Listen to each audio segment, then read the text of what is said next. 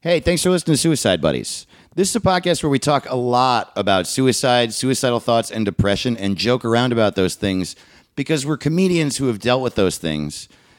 So we like to have fun talking about it and we hope that helps you, but we're not joking around because we take those things lightly. We just want to establish that right up top. So if you're dealing with suicidal thoughts right now, and especially if you're feeling yourself close to suicide, first of all, know there is no part of us that ever encourages it. Please stay safe. And if you are feeling that, we want you to reach out right now and call the Suicide Prevention Lifeline. It's 1 800 273 TALK.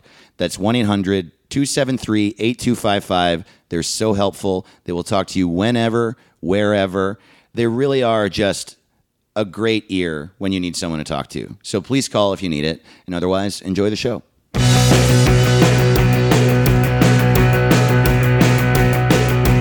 You know just what to do when I look at you, and I don't wanna go. They call me on the phone and won't leave me alone when I don't wanna go. Here we go. Shit, piss, fuck, cunt, cocksucker, motherfucker, tits, fart, turd, and twat. Whoa. Yeah. Is that George Carlin's band? Who was that? That was great. Oh, you know what that was, Hampton. Don't fuck with me. Uh, Blink 180 Jew, That was the I- Zionist that was- punk I band. think that was spot on. Yeah, a, a shit, piss, fuck, cunt, cocksucker, motherfucker, tits, fart, turd, and twat. Kill Palestine. uh, yeah, Blink 182 had that dumb song. Family reunion, yeah. It was good at the time. I was such a huge Blink 182 fan that I found out about that song and that it was only a radio single. They literally Hmm. printed it as a radio only. To, I think to send to radio stations be like, ha ha, you can't even play this. yeah, we rule. naked. We're so Yeah. fucking crazy. We ask 14 year olds to show their boobs. we're, we're awesome. Man, George Carlin's my favorite punk rock. Man, yeah, So dude. cool. I don't know, man. When I found out that George Carlin stole the seven dirty words bit from Blink 182 is when I really stopped Ah, liking man, his stand I up. hate comedy theft. that's, my, that's my least favorite form of art. Honestly, I think they wrote it independently of each other. if you've dude. ever said a joke that you didn't write yourself, you're a fucking coward. Yeah, I hope exactly. you die. yeah, you're a coward and you're a fucking you're a turncoat. You're a Benedict Arnold. You yeah, you turned your back on comedy. You spat in the face of uh what's his name? F- uh, the fucking guy who created it. Lenny Bruce. Ah, there it is. I thought you were going to say marvelous Miss Maisel. I think yeah. she created comedy. yeah, uh, I agree. That uh, but she stole creating comedy from Lenny Bruce. yeah. Personally, I think Mom's Mabley started it all. Who was the first funny? it's funny. person? That was just a bunch of references. If you don't know those references, you don't know what the fuck we're talking about right now. all right. I got a way to get it back on board. Okay. Um, But I went to the doctor. He told me I had big balls. big balls. I'm scared, Dave. I got big balls. there is so much of entertainment for years and years and years that was just them saying dirty words. That's all. Yeah, they were like, "Can that you was believe rock, this, dude. Yeah. I got a penis. was- It's a phallus. There's an end at the. And I got no malice. yeah. Malice Phallus by I ACDC tell is my ya. favorite song. And the fact that no band ever dared to conquer the pee hole as, Totally, as a reference. dude. They talk about the balls. They talk about the shaft. They talk about their veins. No one's going, I got a pee hole. There's a little hole where the piss comes out. and no one talks about the O ring. it's like Wait, what's the O ring? The O ring is like the muscle around your butthole, dude, and it can fucking. I don't have any snap. muscles around my butthole. Not anymore. Is it because I'm weak? Is it because I'm a wimp? yeah, dude, it's because you're a coward. I can't, I can't believe I haven't been working out my ass muscles. Anyway, I was such a big Blink One Eighty Two fan that I ordered a copy of Family Reunion off eBay, Whoa, and I still that have takes me it. back. Yeah. eBay is not around anymore. yeah, man. More like the past bay. right? no. No, okay. Mm. Yeah, I mean, I, I liked it. I, I, I was always scared of Blink 182 at the time. Scared? Yeah, it just, I was like, oh, they got a porn star on the cover, and it seems really, uh, That's not seems Catholic. really dirty. Yeah, it wasn't Catholic. at yeah, the it's time. not that's not good Christian I don't know what fun. my values were at the time. that's at all. very odd. You're a weird My, val- guy. my values have always been very all, all over. Especially in the song, two of the dirty words they sing are fart and turd. it's like, wait, who can't, e- who ever couldn't say fart? the president up until recently, Dave. I mean, true. finally we have That's a true. president who has the balls to say fart and turd and call his his opponents farts and turds. finally, we have a president with big balls. I feel like everything Trump says is ACDC lyrics half the time. We're gonna lock him up with the big balls. Send him overseas with the balls. Oh my God. Actually, I hope Trump goes even further, dude. I hope he not only deports them, then he puts them in cages. So they have to be in cages in their own country. that's the that's the kind of conservatism I'm into. Wow. Oh my God. Uh, this is suicide buddies, guys. Donald Trump is Bon Scott. More like Bonald Trump. You got it. yeah. You're back into shape. Yeah, man. I'm pretty good at stand up. Dave's getting into the groove. Welcome to Suicide Buddies, everybody. You're listening to it. Every everybody's. Everybody's. All right, Dave. uh, here we go. Uh, fa- favorite uh, fast food uh, item. Uh, I'll go first. Taco Bell, uh, steak taco. I love that you pointed at me and said, "All right, Dave." Dave. as if you're going to answer, and then you answered. This is. I would just want to see a I sixty got- minutes interview. I got Dave in the situation room. I got Dave in the hot chair. Here Hey, we go. Okay, why? wh- Oh, oh, oh, talking to a Catholic priest. Why did you molest those teenagers? I'll go first. I'll go first. Me, Leslie Stahl. I'll go first. Uh, I wanted to. Okay. it's a subtle way to make people feel comfortable in questioning. You answer the question yourself, and Yeah. then it gives them time to think. What's your name? I'll go first. Hampton Young. yeah, you can. there you go. hey, nice to meet you. What's your name? I'll go first. Will you have sex with me? My answer, yes. Taco Bell. What now? What was the thing you that said? Uh, I just wanted to make a dumb question. Uh, I was just thinking that honestly, I think my favorite fast food item is the Taco Bell steak taco. which Oh, okay. I think they're discontinuing. It is Oh, making me very no. upset. That's awful. I hate. I I know. I'm in Hampton. mourning. yeah. No, I know. I, I had to Good break up with morning. my girlfriend.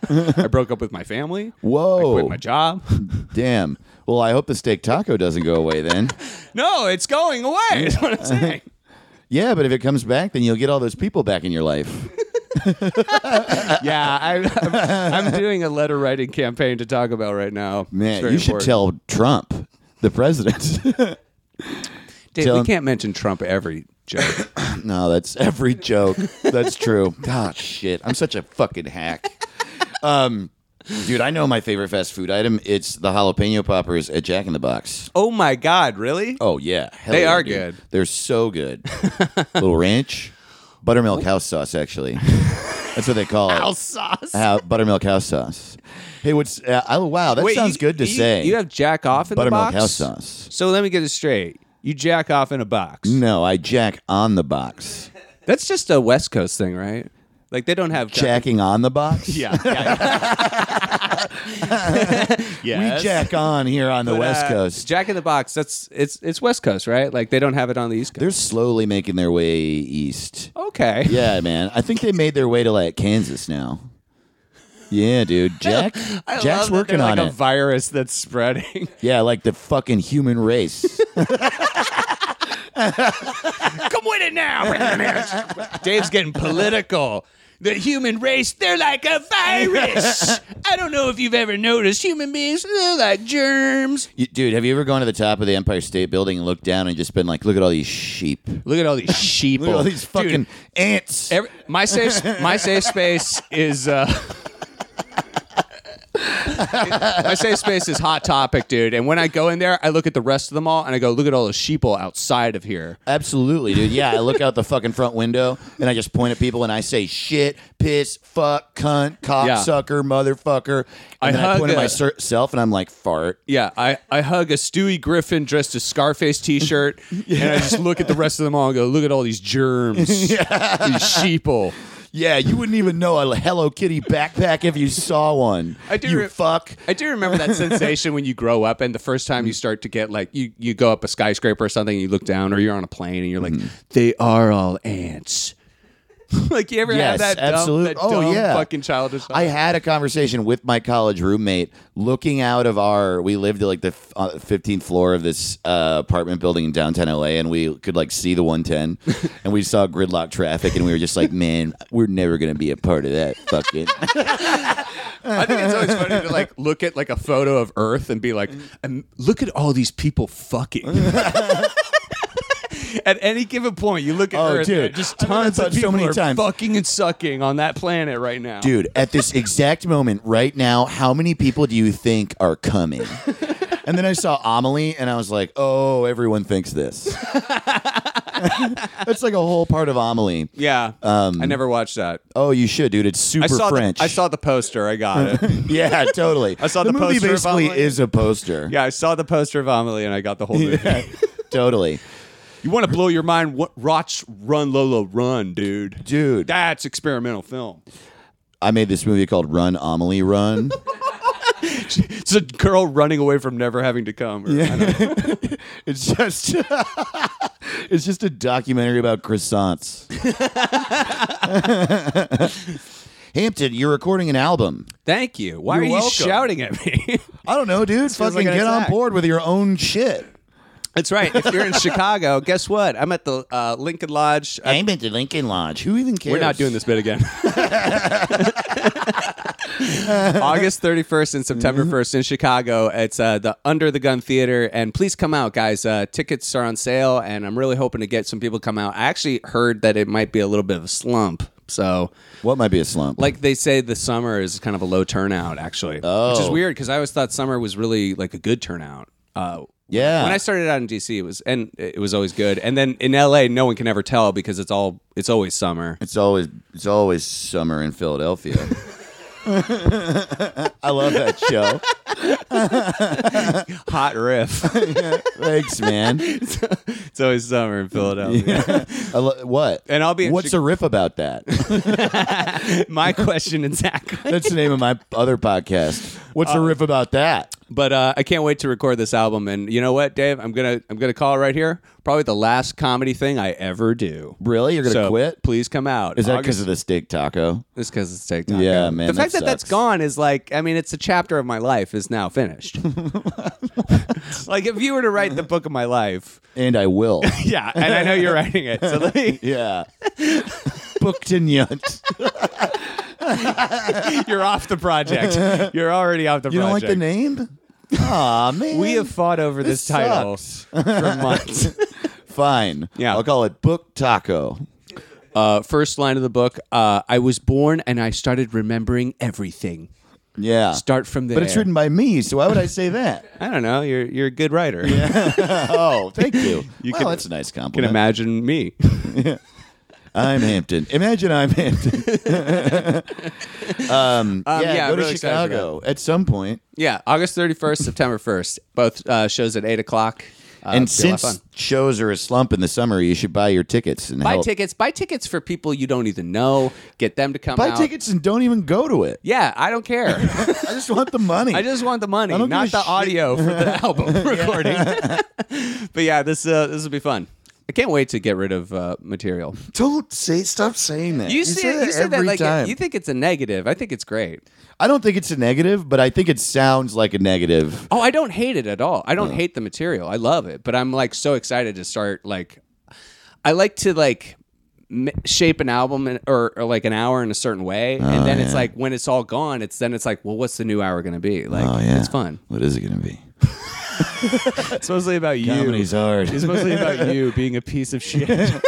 Oh God. You take so many things personally from me lately. I'm just having fun and you're No, like, Dave, I'm telling you, that's what the album's gonna be. Why are you you asked? huh?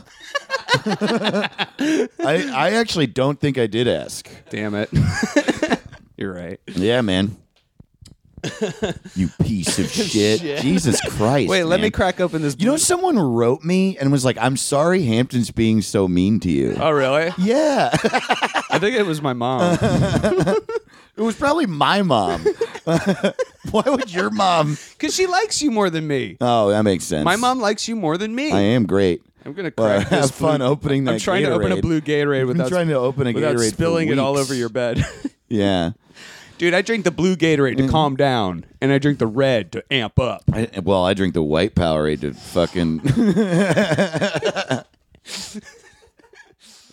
Uh, dude, somebody Oh, man. sent us a picture of them drinking white Powerade after a joke we did on a previous episode. so cool. I love our fans. Yeah, they're so awesome. Thank you guys so much Very for fun. sending shit in. Oh man. The like, yeah, the, I keep thinking about the um, Fat Birds in the Snow DVD cover. God, man, I love that so much. yeah. Somebody sent us a Princess uh, Diana beanie baby with Suicide Buddies written on it. So funny. Which I think we could make market Absolutely. if audience uh, people listening to still this- we there are still Beanie Baby people. yeah. If you guys don't, Suicide Babies. don't want a fe- feelings T-shirt, uh, feel free to wait for us to hand make beanie babies. But why would you not want a Suicide Buddies feelings T-shirt? Why would you not want to have to explain this to all of your loved ones? Why would you not want a shirt that doesn't say the name of the podcast on it? that that shirt's still up, dude. Teespring.com slash suicide buddies dash feelings. Nice, Right? Nice promo. Fuck yeah, dude. we should get into this shit, man. yeah, this dude, you fucker, seem to dude. be doing a ton of research, so I would love to know what this is going to be. Who are we doing t- uh, this week? His name's Kevin Carter. Kevin Costner. It's Aaron Carter. it's imagine House if of Kevin Carter- Costner fucked Aaron House Carter. of Carters? Go. Yeah. Aaron Carter. Um, Aaron's party. Dancing with Wolves, you know that dude, the guy who like danced with his four friends for wolves. I, I, I feel really bad actually about Aaron Carter. about how you called me a piece of shit a minute ago, yes, you fucking always, dick. of course. um, but uh, Aaron Carter, like one time I was working on a show that was like a really bad sketch show that Shaq had for no reason, Mm-hmm. and like. we just out of nowhere were kind of like shitting on Aaron Carter, and then we like made it a sketch where we were like, "What if we really got Aaron Carter?" And like, because one of his music videos was how he beat Shaq. It was Aaron Carter as a kid being like, "And that's how I beat Shaq." And it was all this music video where he's like playing basketball against Shaq, and we are like, "What if we got him back?" And then Shaq's just like, you know, killing him on the court now. And then we got Aaron Carter, and he was like so methed out. We were like, oh, we feel terrible. Like the whole bit was like Aaron's like on Skid Row, and then he really was like, like, really Whoa. fucked up. More like Scarin Carter. wow, I really am just bad at comedy. No, dude, you're the best. Thanks, man. Really great. You should record an album, man. I'm going to. I got the date at the Echo in August 31st and September 1st in Yeah, Chicago. In Chicago, yeah. Actually, they told me that the summer is great for ticket sales. That's so funny. Nah. No, where, the Echo? At the Echo in LA in February. More details to come. That's great, dude. That's a great venue. We got some months. yeah. be so oh much man, fun, I'm man. so excited. It's like my favorite.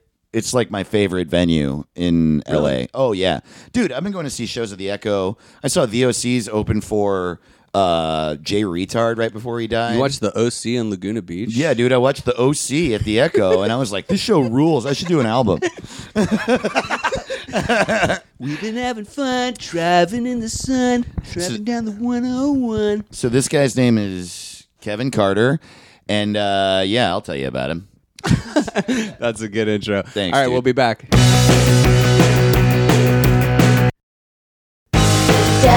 matter what they say, cause I'm gonna get my way.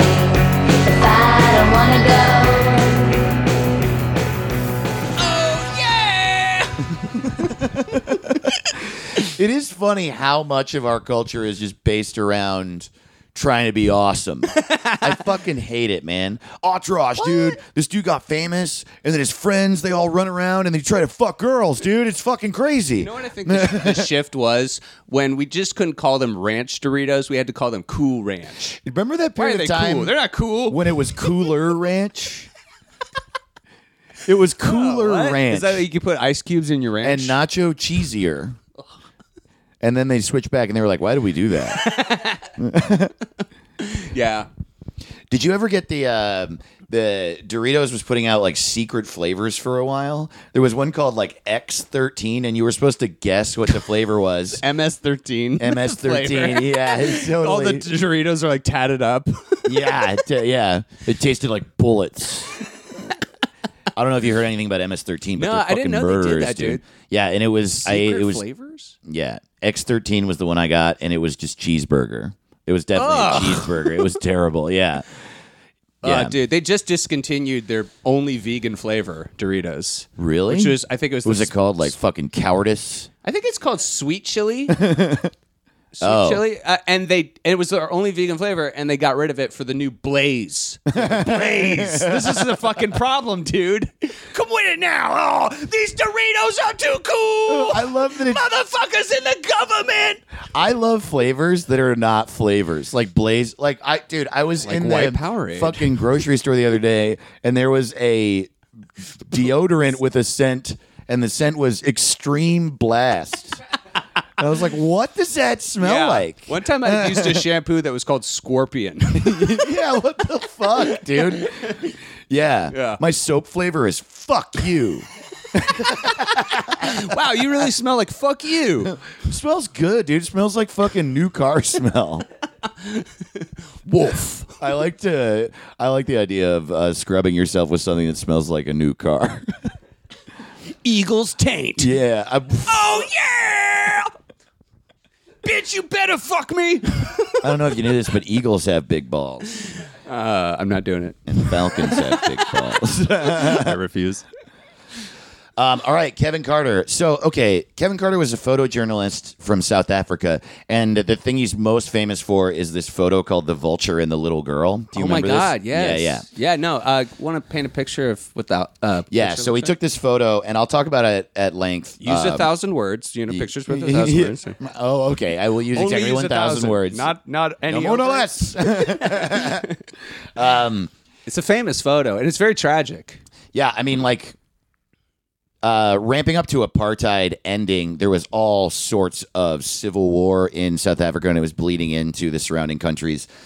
And Sudan, as a result, was like just decimated by famine, and so the because like the revolution, the revolutions were pouring over into there, so we went into Sudan to cover the famine, and uh, he came across this little girl um, who was like trying to get to a UN feeding center and was just so fucking famine stricken and couldn't move. And so the photo is of her like crouched on the ground with her head and torso between her legs and literally a vulture waiting behind her. Yeah. Yeah. Uh, you know, Austin It's so grim. seemingly trying, waiting for her to die, to eat her. And it's um, truly one of those photos that I think drew up a lot of controversy because people were like, "Is this like um, exploitive?" In the Right. sense of like you you see you know like Why didn't you help You're the right girl? there. Yeah, What's yeah. fucked up is that he did help the girl. yeah he just no, waited. And clearly you did and, you know and it's the and she framing of the lived photo for like 15 more years. and it's more like he's trying to oh my god that's so not that very long It's not that very long. and then uh but yeah it's he's using kind of art in kind of a um journalistic way you know it's weird because it crosses that line Right. where people are like what is the message you're trying to make with this photo sort of thing you know? well, that's like a really good point, man, and it has a lot to do um, with his suicide. It really does. Really. So yeah, he was born September 13th, 1960, and it was like, um, I believe the day the ANC was banned from South Africa or something. ANC, the African National Congress, which ended up having it was like Nelson Mandela's group, right yeah yeah uh, they were, you know, what overthrew apartheid or got rid of apartheid. So born 1960, then when he was 33 years old, July 27th, 1994, He grew up in this uh, in this white suburban neighborhood in apartheid South Africa called Parkmore. Oh wow. uh, And so in July of 1994, he drove back to his neighborhood uh, in his red truck up to this river that he used to play in and uh, took a garden hose and, you know, attached it from his exhaust pipe Tailpipe. into his the cab of his truck, closed the windows. Oh, wow. And died. I, wow. I uh first time I saw that was in that movie The Client. Oh, yeah. Guy uh, tries to kill himself, and I was like, "That is brilliant, Dude, Like, I right, was like, that is yeah. that is easily the Whoa. easiest way to kill yourself. Right. You just need a hose. I yes, totally. I remember the first time I heard of this type of suicide, I was like, "Wait, you can just do that? you don't have to like buy a gun or pills or I know. Every time someone's like, "I just," when we were talking to Steve Agee, and we were like, "How would you kill yourself?" and he was like, "A gun." I was like, "That's always so violent. Like, you know, you just need a hose." Yeah. Yeah, you can buy a hose at Home Depot. I not- hate. I'm not advocating. First of all, I hate what I just said. I'm literally saying you can just buy a hose, dude. So easy, dude. It's so easy. Don't do it. You, Okay, whoever you are who tell heard you what, that and got actually, excited, don't fucking do it. I'll we one love up you. you. Here's here's the easiest. Did you hear way me to- say we love you? We love you. Here's the easiest way to kill yourself. Just hold your breath, dude. Yeah. Fucking hold your breath. Die. dude i honestly Absolute thank you easiest way. yeah To- okay no here's the no honestly all right no i see where we're going with Close this your nose. the absolute easiest way to commit suicide is to uh, just wait until eventually you die of old age Dude, that's the It's sickest suicide. People are like looking at an old man, be like, "Wow, he was so fucked up." wow dude gone too soon Easiest way to kill yourself: slow your heart down till it stops. yeah dude just like try to uh, engage in loving relationships throughout your life know that you are loved and uh, eventually you're gonna die anyway so fucking who cares dude that might be the most helpful advice. yeah, seriously. Like if you're thinking about suicide, Just you remember- will die. Yeah, just remember. Yeah, just so you know, you're gonna die. so you don't have to do it yourself. wow. that could be like extreme comfort for um for an incredibly depressed person. Some- uh, sometimes I did consider that. I'm just like, what am I? What am I doing? I'm going to just die. I get all these emails to answer. Why am I doing this first? well, getting back um, uh, to Aaron Carter um, yeah, Kevin and House Costner. and House of Carters, uh, apartheid was basically like just still like civil rights that had not caught up yet. Like it was like literally uh, South Africa was going through what America had gone through, Right. But kind of on a worse scale. I'd yeah, need to because say. it was modern, was modern, day. It was yeah. modern day institutionalized racism, um, which is which is interesting. Like, it almost makes sense to me that apartheid was the way it was up to the '90s, because in order for institutionalized racism to last that long. Mm-hmm.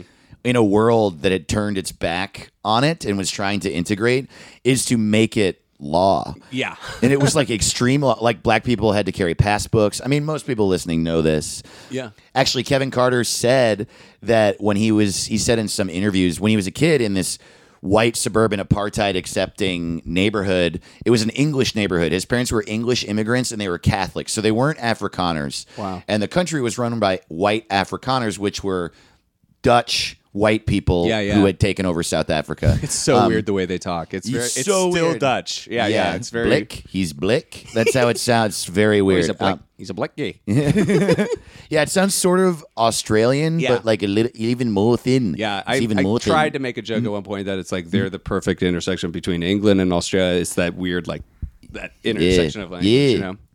Yeah. We don't. We don't even try to open our mouth. um, that's not even how it Well, sounds. Elon Musk, he's like, e, you know, everyone here is a robot, right? And I want to, everyone in the audience that I'm talking to right now is a robot. and I want to send all of you robots into space with the car. I I want all only- of the robots to have cars in space. I only eat fruit. I only eat fruits. That's why people hate him. so he grew up in this in this um, white neighborhood called Parkmore that was an English neighborhood. His, his parents were English, and they would literally see uh, like black people trying to live in their neighborhood illegally, and they wouldn't report them. Hmm. But then they would see the cops walk up to these black people and be like, "Show me your passbook." Wow. And they wouldn't have a passbook for the neighborhood, and then would see them get arrested. And uh, Damn, dude, this was Yeah. Chappie. wow, this was District Nine, dude. yeah, yeah, yeah, yeah, yeah. They were all bugs. Do you think those movies are about racism? Bronze. yeah, watch the movie. It's like Jesus Christ. Just make a movie about apartheid. You don't have to be like black people are like bugs. yeah, like what the fuck? I, uh, That's the only way I can relate. prawns. They're all prawns. Um. So Still a good movie though. he Kevin Carter apparently loved his parents, but he talked about it in an interview how he flipped out on his parents once when he was a kid. Wow. And was like, "Why didn't you say anything to the cops? Why are we sitting here doing nothing? We Yeah. should have at least yelled at the fucking cops." quit And- it now. Yeah, totally. I mean, honestly, he sounds cool. That's Dude, this That's guy awesome. was a badass. The first thing, so when he was a teenager, he got really into dr- riding motorcycles and told everyone he wanted to be a race car driver. That was Cool. He was just a dude who was into badass shit, Nice. basically. That's a lot Um, of photographers, honestly. right. Yeah, They tend to be like very talented in like l- multiple fields, and then they kind of focus then on photography. yeah, because it's a crazy lifestyle. You're like.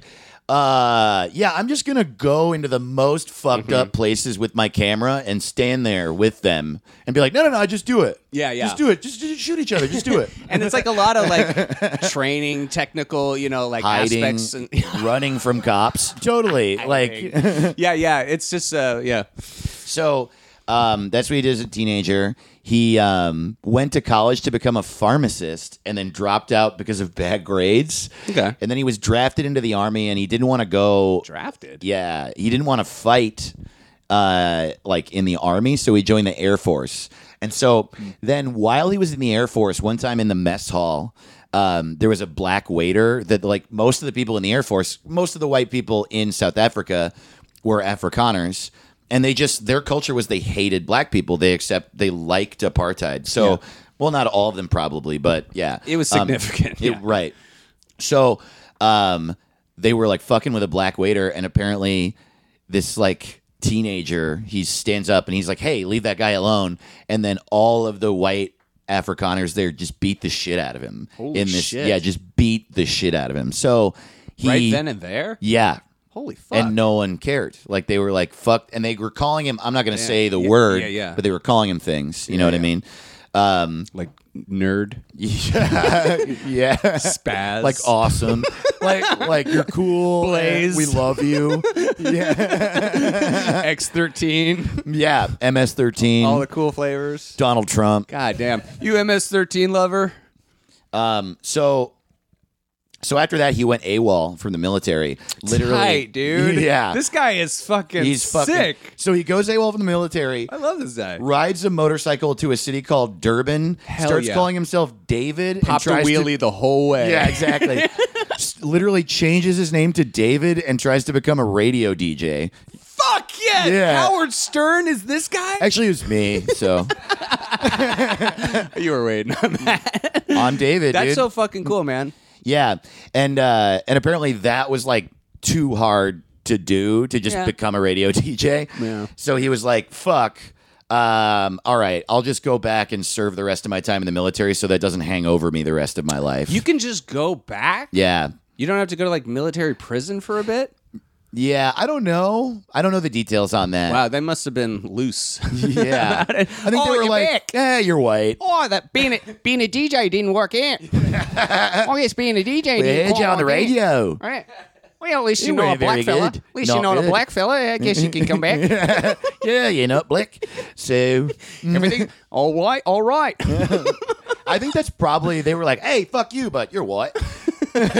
I'm. I would imagine that was I certain. kind of imagine. It's Yeah. pretty interesting also in this time when Nelson Mandela like came back and, you know, out of prison, gets elected, uh the culture of white people were very terrified that it was like going to be like reverse like oh, oh shit all the bad shit we've been doing for forever is now going to happen to us and it's so funny that they never even thought of that yeah, for decades. they just were that. Oh, now we should be terrified. Oh, I just realized how shitty I've been. dude, I know. Isn't that insane? yeah. Someone's saying, "I love man." The have you ever, have you ever read any of the transcripts of work like Nazis apologizing? Oh my god! it's like What the fuck, man? I'm sorry. you know, I didn't really think about it. Everyone was just know- doing it. I was being weird. I God. just had like a weird, you know, time there. I've been thinking about it, and Jews are people, and I, I'm just so, oh, I'm so sad. Um, Boy, okay, I was wrong. oh, wow. egg on my face. Egg on my face. Wow, Whoopsie. I am so sorry. I murdered those people. Millions. wow. Too many. anyway, uh, so, while he uh, was back in the military, at one point in 18, uh, I'm sorry, 1983, he was standing guard in Pretoria at some uh, fort or citadel or whatever. And there was like a militant side of the ANC that basically started carrying out terrorist acts Hmm. against the National Party, which was the party that ruled South Right. Africa, the white Afrikaner party. Um, Yeah, This is going to happen. This is sort of oppressive system. You're going to get like i- homeland terrorism. Yeah. basically. Oh, absolutely. Yeah. I mean, there's a negative connotation to that word terror, but they were freedom fighters who were attacking. yeah. Um, Yeah, I don't want to be a Che Guevara qu- tweet here or anything, but uh, Right. they're so very similar. He just like watched the Church Street bombing happen, and it made him decide to get into journalism. That's the like the very easy version of the story. So the funny, so the funny thing is that after that, he like. The first job he gets is as a sports photographer. Um, Cool. Right after he's like, I saw this bombing. I want to be a photographer, and then he gets into sports. Well, I, I Um, think the thing is also I I believe sports is generally something that's Easier to get into. like when they give you assignments, it's like, well, this is more just fun. Right. Go cover fun. Right. You know, this isn't like we need the serious news. You know. Yeah, so pretty quickly he moved from that into he uh, to the Johannesburg Star, which is their big newspaper, and started covering apartheid. Whoa. Um, whoa. Big level up. Yeah, So I guess he really proved himself and he's doing yeah. good I mean, work. if you look through this guy's history, I mean, he won a Pulitzer for that that vulture photo. yeah. Um, and he he like so that was in 1984, I believe he moved to the Johannesburg Star, and then he died in 1997. So in the span, uh, no, uh, right, N- 1994. So in the span of 10 years, he won a Pulitzer. Wow. He, I mean, this guy he like once he joined the Johannesburg Star, the revolution in South Africa was ramping up hardcore, and then by 1990, there's civil war literally between different factions of the people revolting of the black people revolting against apartheid. Yeah. Also, so shit. black people are killing each other over disagreements about the revolution. Yeah. And they're also all trying to end apartheid. I mean, there's just murder and death and famine everywhere while there's institutionalized racism. So he he joins uh, he becomes a photojournalist at the Johannesburg Star and starts covering all of this. Uh, is immediately in the fray and is immediately the best at it. The problem was that it was dangerous as all fuck. Like one of the things that he covered, he was the he was one of the first people to cover a thing called necklacing, which I had to look up as a result of this, which I Very scared. hadn't even heard of. Necklacing is when you fill a truck tire with gasoline and then you slide it around a person's body and set it on fire and watch them burn to death. Um, So they have to be like proportionally where the tire would cinch around their body. well, it can't be, yeah. So it doesn't work on so it has fat to be people. a, it has to be a fat person or just fat enough, like Winnie the Pooh. well, there it has to so Winnie the there are Pooh. sizes of tires. Well, if imagine you're super thin and the tire just goes right. That's true. Well, that's why you should. Everybody should be skinny. Guys, I body but you don't want to get necklaced. guys, you don't want to be necklace. Now wait, actually, they probably put it around their neck. I get it now, necklacing. no, they squeeze it around your arms. Okay, Yeah. damn, that's fucking awful, man. dude. Yeah, so like, keep in mind. You know, apartheid was bad, but at least we got Trevor Noah out of it. Thank you. That's what I always. you know what? That's what the whole thesis statement of this entire thing was. At least we got the comedy stylings of Trevor Noah. God, he's funny. Fuck, love him. He's not bad, but you know. No, he's not that bad. Not that great. um, So I think like when we're talking about him, it's good to remember that this entire time, this entire history you're hearing of him, every day he's watching people get brutally fucking murdered in front of each other, like warring. traumatizing. A lot of these people who should be on the same side too, just fucking killing each other God. in brutal, awful ways. This is so funny because I was just trying to watch a documentary the other day about uh, war journalism. Like, I Uh-huh. find it so fucking interesting. And it really was like, you know, Edward R. Murrow and people like, you know, you could die, and a lot of war journalists, like, your crew dies. Yeah. It's kind of being asked, do you, are you comfortable possibly dying? Yes, You know, and, and like- watching your friends die, And then, like, sure enough, like, you know, every news team, like, will lose, like, a couple members. man you it's know, so in a conflict. it's And so crazy it's that you crazy. bring that up because he like okay by 1990 like i said there was civil war between these revolutionary parties and uh, it became really really dangerous for solo photojournalists to go document these battles Yeah. so he linked up with three other photojournalists um, Migos? that were yeah yeah yeah and so that was the beatles they took their own photos. some of them worked at the Weekly Mail, which was like at that point the we- now it's called Mail and Guardian, and and uh, uh, this guy Kevin Carter was one of the people that started the political photojournalism uh, department at the Weekly Mail.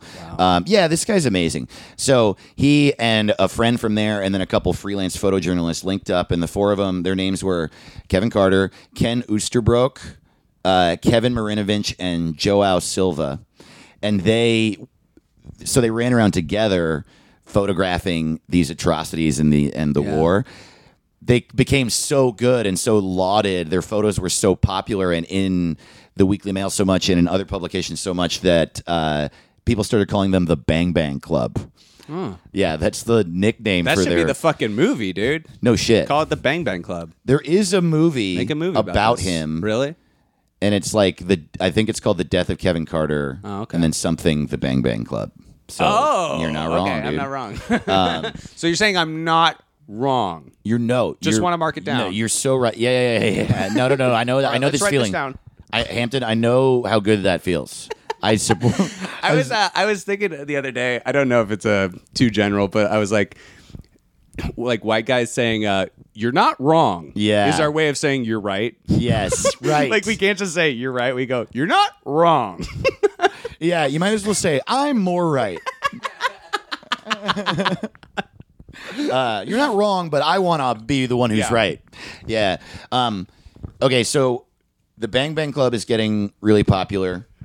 Um, their photos are everywhere, and uh, they get they get really into smoking weed.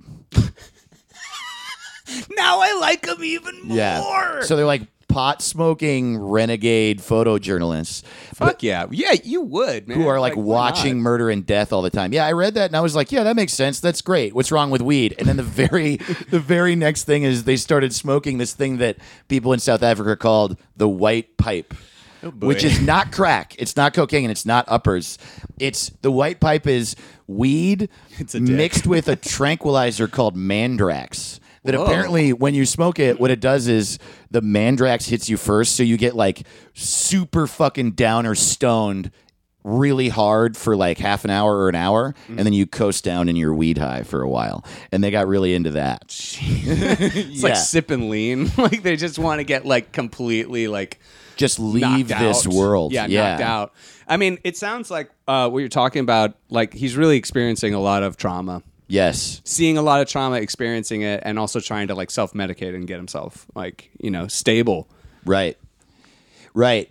He he said he said when he first photographed necklacing, Oh my god. he was like um he- he said in an interview that he was totally rocked by it and disgusted by what he saw and sort of disgusted with himself that he was there watching it. But then the photos were released and the way that people reacted to it, Mm-hmm. it felt like people were sort of rallying behind it. And that was the moment that made him realize maybe he's doing good You for know, the world, That's exposing atrocity. I actually get like really weirdly sentimental or like emotional about like journalism because it's very it's so important to It's like so important. it- it- to like just have a functioning democracy or country. You have to be very informed, but like you know you can look at the Vietnam War a- as kind of a turning point where it's like we started showing the atrocities kind of happening and soldiers uh, you know caskets coming back you know Dude. in boxes and shit and it, it changed the public discourse because that helps people actually have to face like the brutality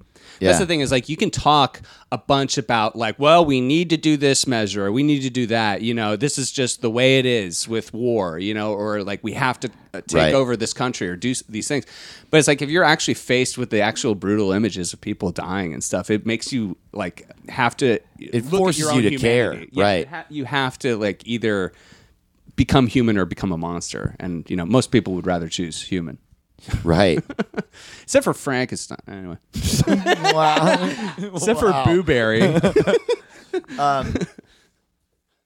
So, okay, then we get to 1993, and uh, yeah, this is a year. This is a year before he died. 1993, he goes to Sudan.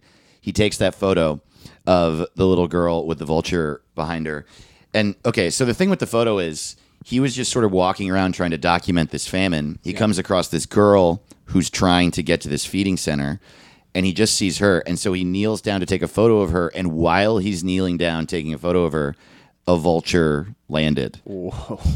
and he's like oh shit and so apparently he sat there and this is the part that's that i think people buck on that are like is it okay that he did this Right. he apparently sat there for 20 minutes watching this girl hunched over unable to move trying to get the trying hoping the vulture would spread its wings so he could get yeah trying to get the artful photo. And that's funny, like um, you read interviews with his friends and other photojournalists at the time. They're just like, it's that's that's the cum shot. Come Exactly. give No. me the money shot. But that's the thing, Come it's- on, spread the wings. what's weird about that is like, sure, yes, that sucks that Yeah, someone yeah. is like trying to get an artful shot. But then if you think about it from the standpoint of the power of a photo and how the more powerful of a photo, the more it affects people who see it. absolutely. there are these interviews with his friends after he died and, and peop about people who criticized him who were like no this is the job man Also- you try to yeah. Mm-hmm. you try to frame up there man i wish i remember the name of the dude it was one of the guys in the bang bang club who was like literally in this interview saying yeah it's fucked up man you see a car crash and then you try to frame up the body with the car with the blood and try to get the right combination of angles and colors because the thing is people are subconsciously affected by the artfulness of a photo and the Yes. artful mindfulness makes them care about the atrocity more.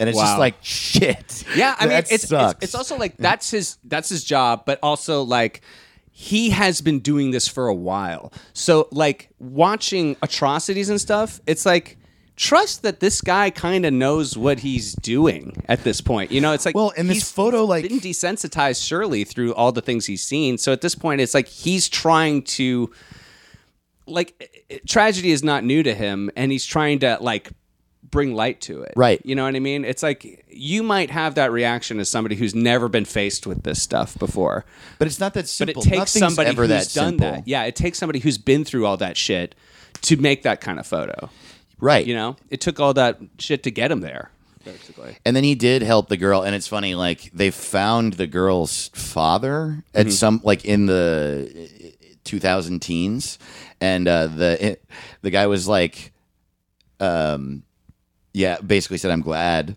he took the photo." Um, she went on to live until 2007 when she died of quote fevers. okay Um, oh, also that was a boy. That was my son. is that ever real yeah.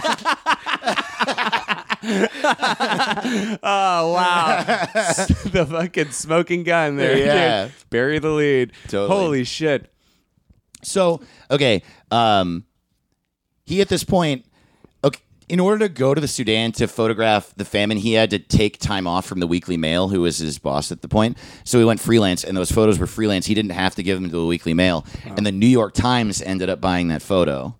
And apparently, it was like one of the most responded to photos they ever posted. Um, people calling and writing letters asking how the girl is doing, uh, what happened to her, and things like that he immediately became famous amongst journalists for the photo, and all his friends were complimenting him on it, Hmm. right? Uh, so he quits the Weekly Mail. He goes freelance. Uh, he's freelance for a while and then eventually signs with Reuters for a weekly stipend. He basically has a first look deal with them. Yeah, he's like Yeah. doing really well, and now he can freelance. Yeah, Totally. Yeah. But they pay him like two thousand dollars a week, so they get to pick out of the photos first, right? Hmm. Um, so then, in March of 1994, his it's so weird, man. Like you, this guy's already had a crazy life, right? yeah. and then his life multiplies in insanity like a hundredfold. So like from March to April of 1994, the amount of things that happened to him, I can't even imagine what this this would do to a person's brain. So March 11th, 1994, he's like in the middle of a firefight between policemen and some right wingers. Uh, the policemen win the firefight, and the people they don't kill, they just like stand them up and fucking execute them right in front Oh, of this dude. he's like feet from them, and they don't kill him because he's a journalist. Oh they just fucking shoot these guys right in front of him. Holy shit. And it destroys his brain. He just like can't That's handle it, just and he awful. Oh starts smoking the white pipe all the time. then That really does sound like sucking. Dick. that's March 11th, 1994. April 12th, 1994, he finds out he's winning a Pulitzer. The New York Times calls him almost exactly a month later. so huge down, big up. yeah, New York Times calls him, tells him you're winning a Pulitzer. and then, like a few days after that, Ken Oosterbrook, his, his best friend in the world, gets killed. Oh my god. Yeah. Oh my god. This all happens in like a month and a half. photojournalism? Yeah. He's like, for some reason, um, Kevin. I keep wanting to say Ken because his friend's name is Ken, but Kevin, um, Kevin Carter. His uh, he for some reason couldn't go on this trip to whatever Right, yeah. Oh, fight this was, and Ken gets shot. And in an interview, Kevin, uh, not an interview, Kevin told his friends, "quote I should have taken the bullet." oh no. Yeah, man. So he's like fucked up at this yeah. point. At that point, he's really um self-loathing. And so, like, yeah, he watched some people die. His best friend dies. He finds out he's winning a Pulitzer.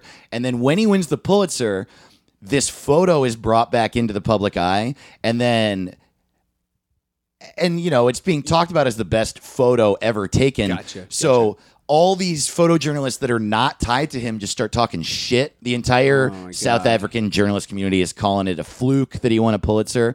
Literally, the St. Petersburg. Is it the St. Petersburg Times? Yeah, the St. Petersburg Times out of Florida called him another vulture for.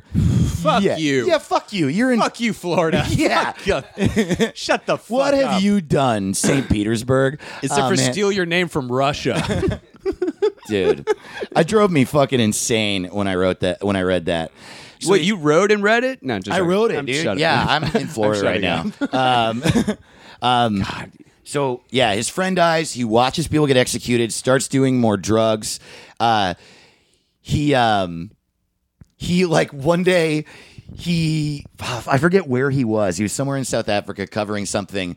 And uh, he crashed his car into a suburban house and ended up in jail for ten hours. Whoa! Yeah. Only ten hours. Yeah. Again, that's not even- at least you know what a black fella. oh, we'd have to shoot you on the street just just to look at you. no, no, drive through the house. Where's your drive through. passbook? Where's your passbook? Ah, I'm just kidding. Get out of here. No, feel Um, free to back up through the kitchen. Come on, we'll get you to jail.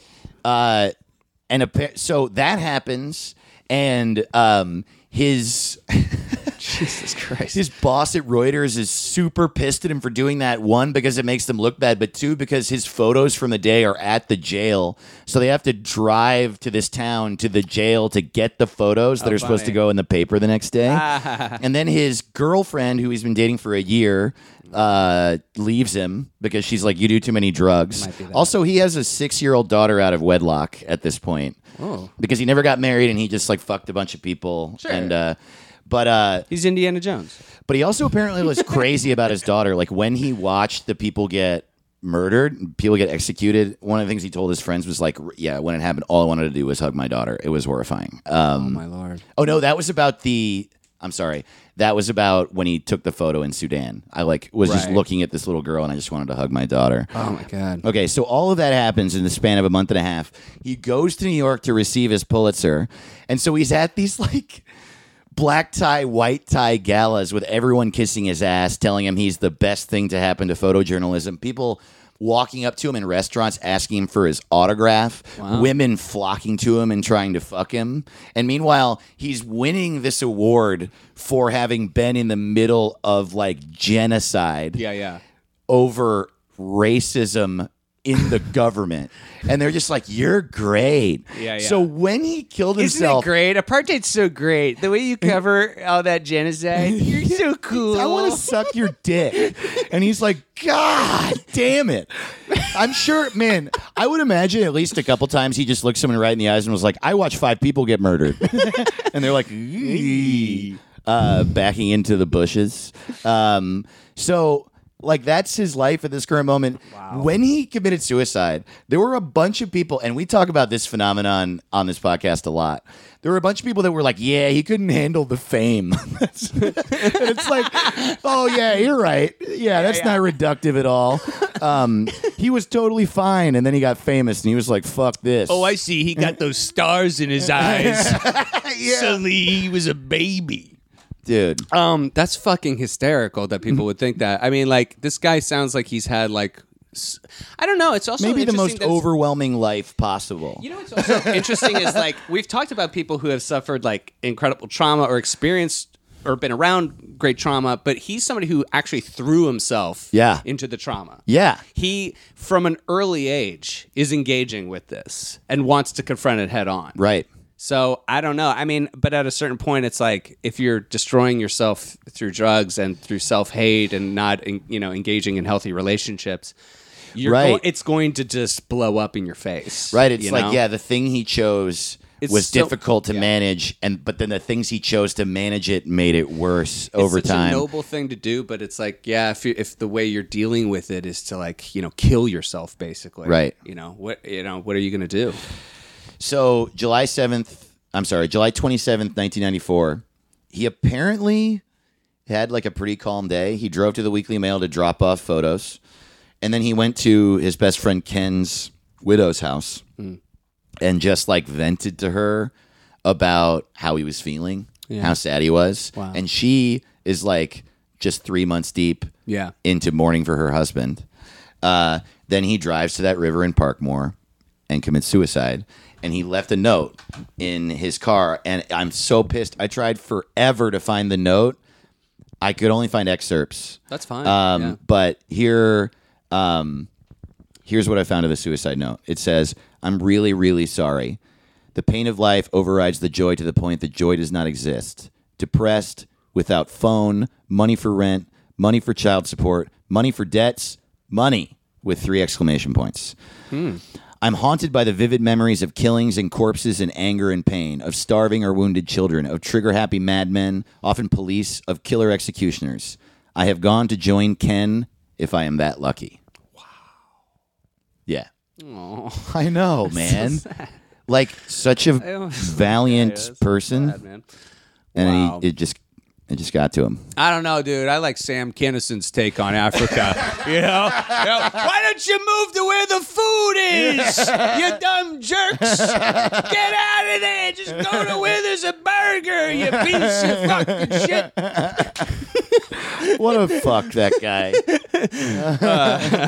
Man, dude, that was amazing. I mean, um, any thoughts? I mean, I feel like we kind of covered it. Yeah, we but I mean, covered it, like- man. I uh it's a it's just tragic. I mean, it's the it's weird because it's it's similar to other stories we've told in that like no matter what any suicide story involves depression and anxiety always, but this the way that this story is different is that like he I, I mean there's so, he just experienced so much outside pressure and the fact that he put himself through it, like almost no human being would put themselves through that much anguish. Yeah.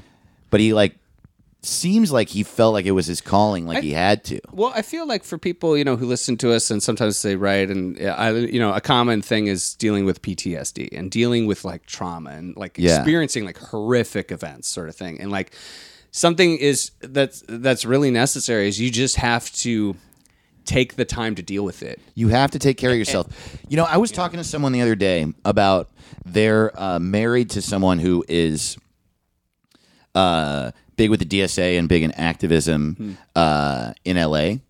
And they were saying that their husband is like, ta- has to take months long breaks from activism to sort of like relieve stress Yeah. and calm down and feel okay. And whenever they do that, there's a certain amount of the activist community that's like, oh, he's taking a break. He doesn't care. but here's the thing that made me think like, first of all, good on him for knowing that he has to stay mentally healthy in order to do this. It's because he cares. It's because he cares. He'll kill himself if the stress never ends. Yeah, that's what will happen. And I I hope the week. I mean, that's the reason you have that you work with people. That way, like, if you need to take a month break because this shit is driving you crazy, first of all, you're not going to be very good at helping people if you're going crazy yourself. And secondly, you have these people around you to sort of pick up the torch while you're gone, and then you come back and they can take a break. And we could all help each other, help each other, right? Yeah, like and I a- hope that we can change the culture around that and just say to each other, like, yes, you do need a break. We'll take care of it. You come back. I'll, you tag me out in whatever you're doing. Dave, I need a break from the podcast. Okay, great. I got to go record an album in Chicago, August 31st and September 1st. That's just run out the door. There's a U-shaped hole in the wall. I uh, Why does it look like the Kool Aid Man? weird Hampton shaped weird. Well, dude, that was fantastic. Thanks, man. That was Uh, fun. I love that story. Uh, guys, uh, thanks for listening. We really appreciate you. You guys are the best uh, fans. Yeah, you're so good, man. Uh, and also, thank you all who have signed up for the Patreon. I hope you continue to sign up. Patreon.com slash Suicide Buddies. Yeah, good. I, I want to actually. uh, I realize we maybe don't explain the Patreon. We do like basically almost like it's like fantasy football Yes. when we do the Patreon because we uh, like usually talk about like some sort of fictional suicide, and it gives us more chance to just have a v- looser, more fun. Uh, Yeah, it's funny. We, Anthony and I just realized I don't think we even say on the regular podcast that we do bonus episodes. but yeah, we do like 30 minute to an hour long bonus episodes twice a month at least, sometimes more. And also, we make like uh, stupid ringtones yeah. that sound Oh, like yeah. I'm trying to- radio I'm trying to shit. put one up. Yeah. new. And Dave actually just put up a new tier of uh, Patreon subscriber uh, for the Saudi princes. And uh, check out what he wrote. It's really funny. so just check out patreon.com slash suicide buddies. And uh, Yeah, we don't have a bonus episode this week, um, but we have a bonus episode coming out next week and uh, some more shit. Also, cool. thanks for listening, guys. Yeah, see you next time. Appreciate it. Not Ooh, that was an episode of Suicide Buddies. Ooh, it is rough. I know we got a little deep, we got a little dank, we got a little bit of dark. And we just want you to know, Dave and I, that we don't really take this that lightly. We realize that a lot of people are struggling out there, and we want you to know that if you are dealing with these dark thoughts right now, it would be great if you could call the National Suicide Prevention Lifeline. It's at 1 800 273 8255. That's 1 800 273 TALK. And they have the resources to help you deal with this in a little bit more of a medically professional way. So we would appreciate that. And we're happy that you're with us. Thanks for listening.